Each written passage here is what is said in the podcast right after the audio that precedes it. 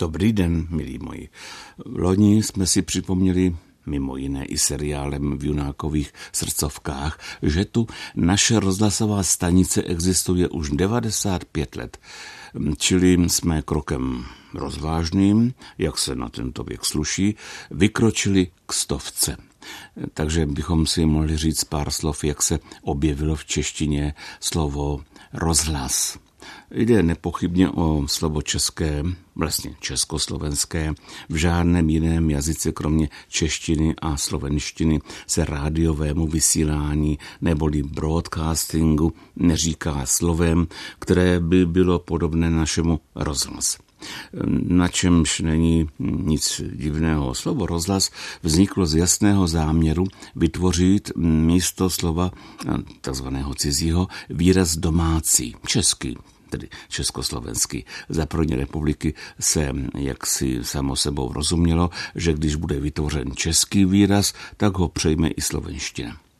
Už jsem se tady nad tím historickým jevem jednou podivoval. Naši předkové před o němi zhruba stolety a ještě později měli touhu, které my dnes už nerozumíme. Chtěli, aby se všechno, co je součástí jejich běžného života, nazývalo českým slovem.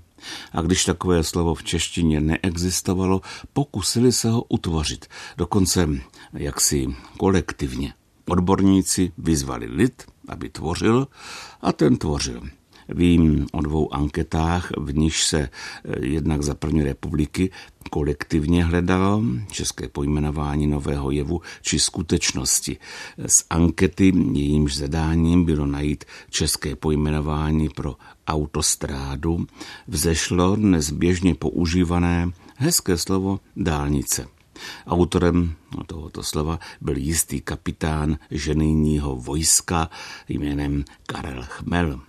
To však byla až druhá taková jazyková anketa. Potřeba pojmenovat český autostrádu vznikla až ve 30. letech. Více než deset let předtím tu se vznikem rádiového vysílání vznikla potřeba najít český, abych tak řekl, překlad slova rádio. Takže v časopise Radiožurnál už v roce 1924, eh, tedy v roce, kdy Brno začalo vysílat, byla vyhlášena anketa, dokonce přímo soutěž pro čtenáře, která měla přinést nové české slovo nepřinesla. Došla prý řada návrhů a nápadů, žádný se však nezdal vhodný a soutěž žádný čtenář nevyhrál.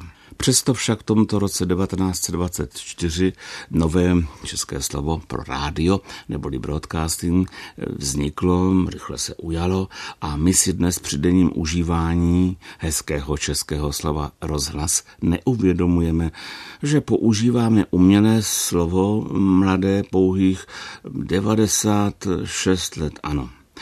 Jak to všechno bylo, si ale řekneme až zítra.